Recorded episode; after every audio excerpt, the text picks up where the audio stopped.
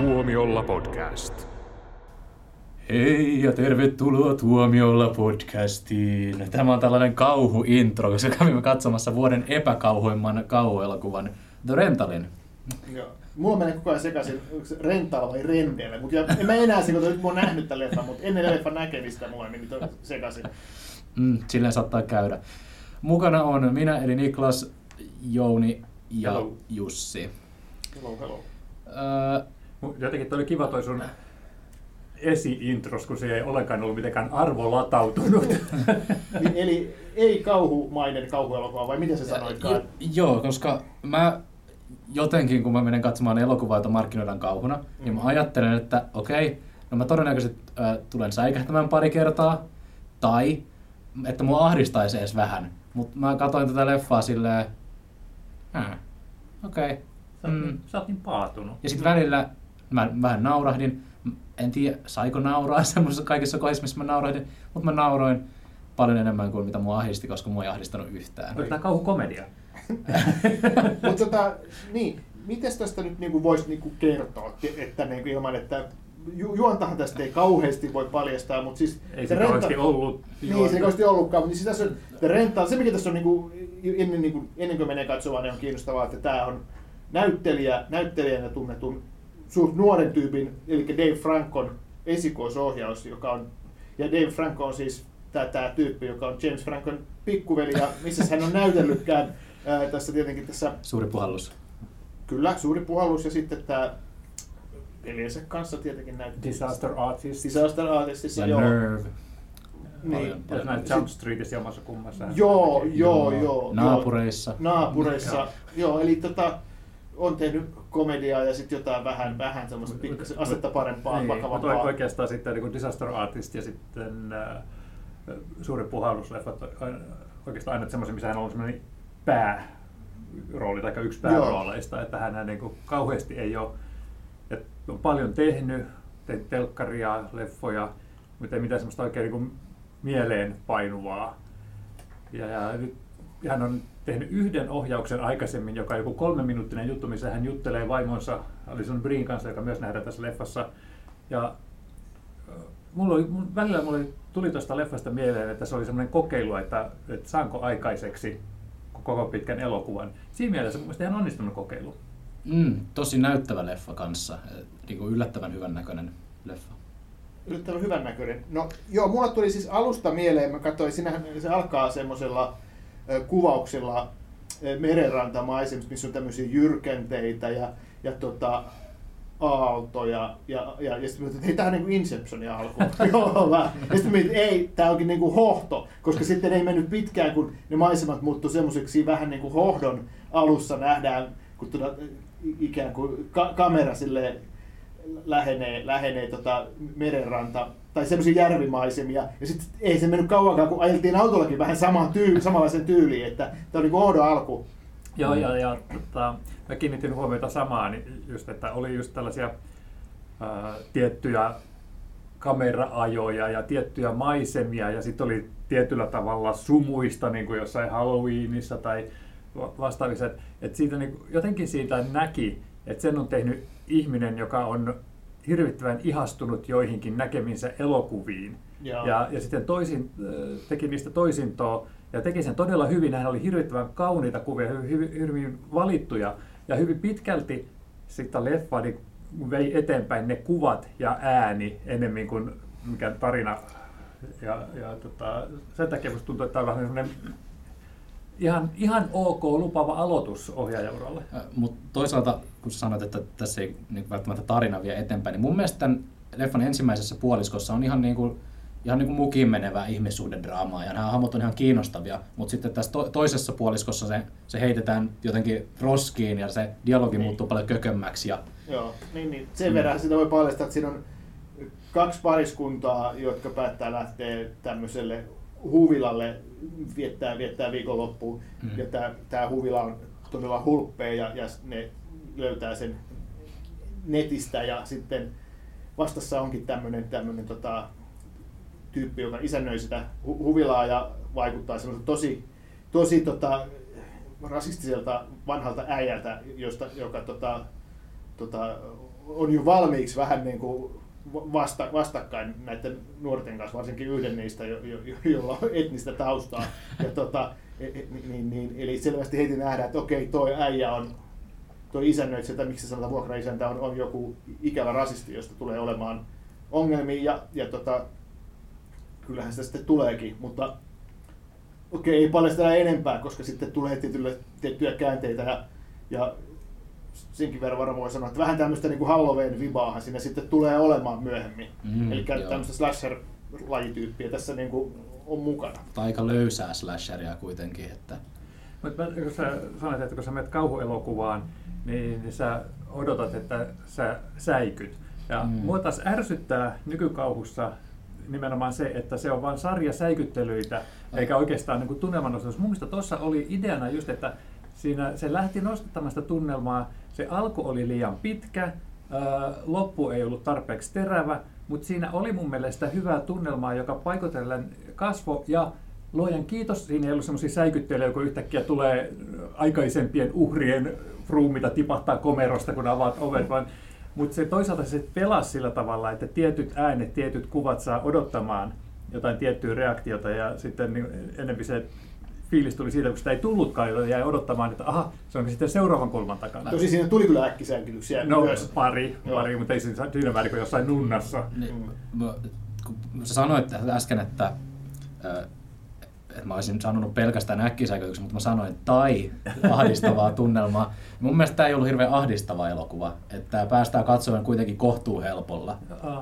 No, mun mielestä se ahdistavuus tuli siitä, kun olosuhteet ja nämä tyypit itse ajaa itsensä semmoisen tiettyyn umpikujaan ja sitten lähtee miettimään sitä, että mitä itse tekisi siinä tilanteessa, että pääsisi siitä pois. Ja sitten yhtäkkiä se umpikuja vaan niin pahenee, että siitä tuleekin tällainen tähtien sodan kuolon tähden roskis, jossa seinät lähtee puristumaan.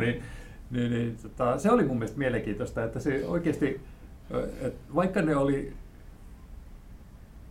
mitä sanoisi, ei kauhean mukavia ihmisiä nämä päähenkilöt, niin tavallaan niin lähti niiden puolelle siinä, että toivoi, että voi kun tämä jotenkin pystyisi ratkeamaan hyvin, vaikka niin täysin niin selvä oli, että se ei voi millään tavalla niin ratketa hyvin.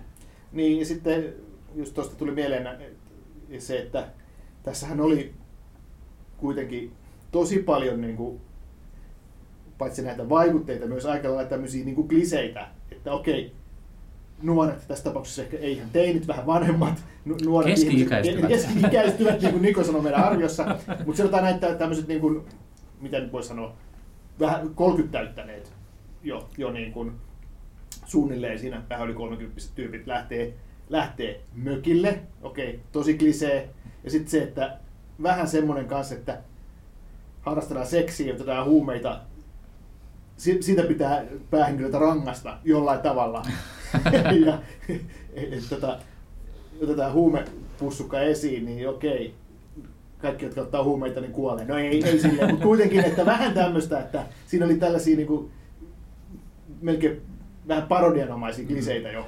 Mutta yksi klisee siinä loisti poissaolollaan, että ei ollut semmoista kohtausta, että nämä tyypit olisi siinä vaiheessa, kun asiat rupeaa menemään huonosti, ne olisi niin puhelimensa kanssa kurkotellut taivasta, että täällä ei ole kenttää. Tai itse asiassa niin modernia teknologiaa hyödynnettiin siinä, se oli tavallaan osa sitä tarinan kuljetusta. Kyllä joo, siinä jossain vaiheessa sanottiinkin jo jotain, että okei, teidän wifi toimii sitten tällä, ja mä ajattelin, että tulee varmaan joku semmoinen, että apua, wifi ei toimi, mutta sitä ei tullut. Joo.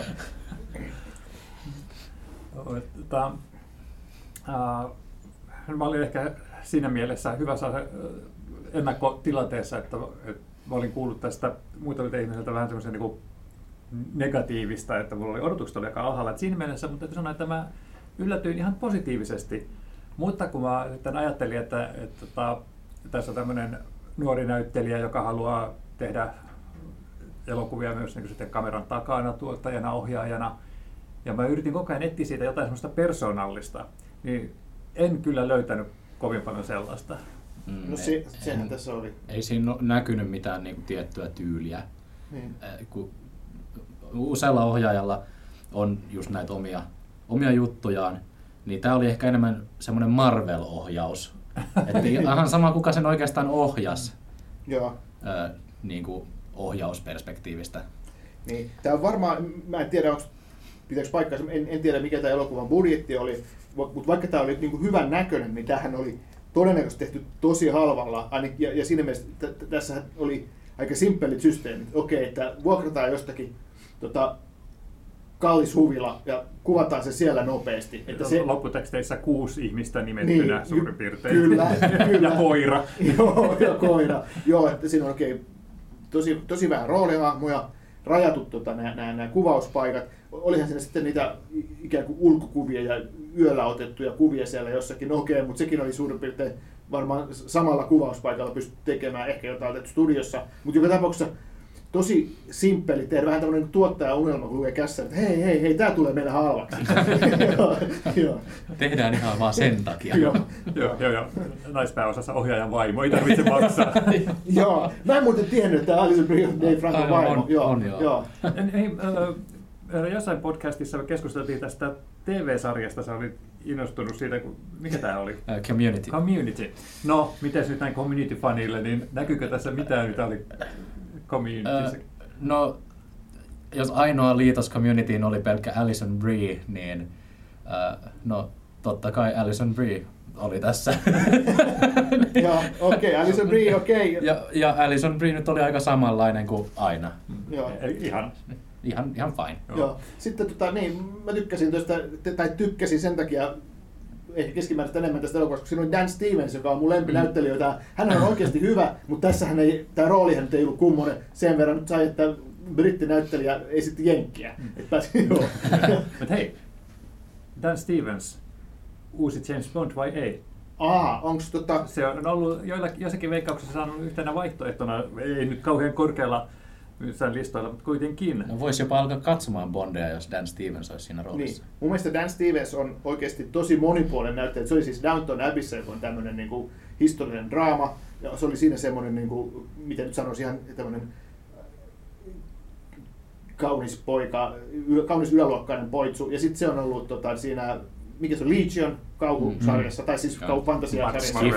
Skifi-sarjassa. Ja ihan erilainen rooli. Ja sitten tietysti Euroviisuleffa, tämä Will Ferrell Euroviisuleffa, siinä siis ihan hulvaton roolisuoritus, joka niinku varasti siis koko niinku leffan, ei sporta Jounille, mutta siis ihan mahtava. Ja siis todella monipuolinen näyttelijä. Eikä pidä unohtaa toista nimiroolia Kaunottaraisen hirviössä. Niin aivan. Vaikka kasvoja ei hirveästi näkynytkään. Joo, mutta siis oikeasti siis mä haluaisin niin tavallaan ideaa vielä pienen pitemmälle, että siitä voisi tulla oikeasti hyvän James Bond. Koska ehkä kertoo jotain tästä elokuvasta, että toi on nimittäin se asia, mikä mulle tuli mieleen sitä katsoista. Ja mä katsoin sitä Dan Stevensin mielessä, mulle tuli mieleen tästä David Niven. Ja David Nivenistä tulee taas mieleen Casino Royale, niin 60-luvun hirvittävä, joka on oikeasti yksi 3 maailman kammottavimmasta elokuvasta. Okei, sovitaan, että Dan Stevensistä ei tule uutta James Bondia, hänestä voi tulla uusi Austin Powers. Ei. Mitä se voisi olla Q? Niin, meillä on jo uusi Q, en tiedä tarvitaanko. Mutta siis anyway, hän on hyvä näyttelijä ja tässä se roolihahmo nyt ei ollut erityinen, mutta jotenkin vähän niin kuin nosti sitä laatua sekin niiden muiden pikkujuttujen takia. Oikeastihan tämä oli, no Jouni sanoi, esikoisohjaajat. Musta tämä oli kuitenkin aika paljon kliseinen ja monissa kohtaa huono, mutta siinä oli myös hyviä aineksia, mä sanoisin näin. Mites, voisiko toi toimia metatasolla? Eli siinähän oli tällainen menestyvän isoveljen ja sitten tämmöisen vähän luuserimman pikkuveljen välistä selvästi tämmöistä kilvottelua, niin miten sitten, kun ottaa huomioon, että James Francohan on niin sitten pitkää uraa tehnyt multitaiteilija ja nyt tulee tämä pikkuveli perässä. Joo, toi onkin hyvä pointti. Siis joo, selvennetään vielä vähän tätä ideaa. Siis tosiaan niin tässä oli tämä Dan Stevensin roolihahmo Charlie. Charlie. Ja sitten siinä oli sitten oli pikkuveli Josh, jota esitti Jeremy Allen White. Niin tässähän voi nähdä, leffassa on tosiaan tämä menestyvä Charlie isoveli. Sitten oli vähän tämmöinen pikkurikollinen tai tällainen, vähän niin kuin elämänhallintaongelmainen. pikkuveli sitten, ja sitten siinä meni niin kuin nämä naissuhteetkin niillä pikkasen oli menossa sekaisin, ei spoilata sitäkään nyt sen enempää, mutta et kuitenkin, että niitä oli vähän tämmöistä kolmion draaman tynkää, siinä niin kuin vähän ainakin luvattiin. Eli olisiko tämä sitten kertomus Dave ja James Francosta tämä elokuva niin kuin metatasolla? Niin, James Franco on se suurin antagonisti. Niin.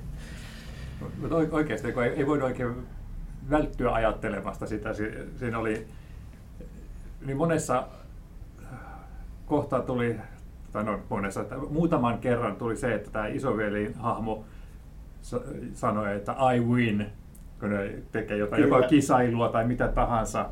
Sitten tämän pikkuveljen kanssa oli aina päätty siihen, että isoveli sanoi I win. Kyllä, niin just, että onko Davillä jotain hieman hampaankolossa Jamesiä kohtaan? No, mutta ainakin se oli selvää, että tässä nähtiin pikkuveli ja isoveli asetelma ja kyseessä elokuvan tekijä on tämmöinen tyyppi, joka on joutunut pikkuveli asemaan urallaan. Mutta vaikea kuitenkaan ihan niin pitkälle meneviä, että se oli ehkä vähän semmoinen yksi semmoista teemoista, joista ei ollut ihan varma, että oliko se vähän semmoinen tarkoituksella heitetty väärä johtolanka, mitä oli muutama muukin siinä elokuvassa, vai oliko se sitten semmoinen teema, jonka tutkiminen jäi vähän kesken, joita myös oli siinä elokuvassa muutama kappale. Niin. Sitä mä mietin, että on leffan juliste, se on todella näyttävä. Niin. Se, missä on talo ylösalaisin. Joo. Niin mä mietin, että miten se nyt liittyy sitten taas mihinkään.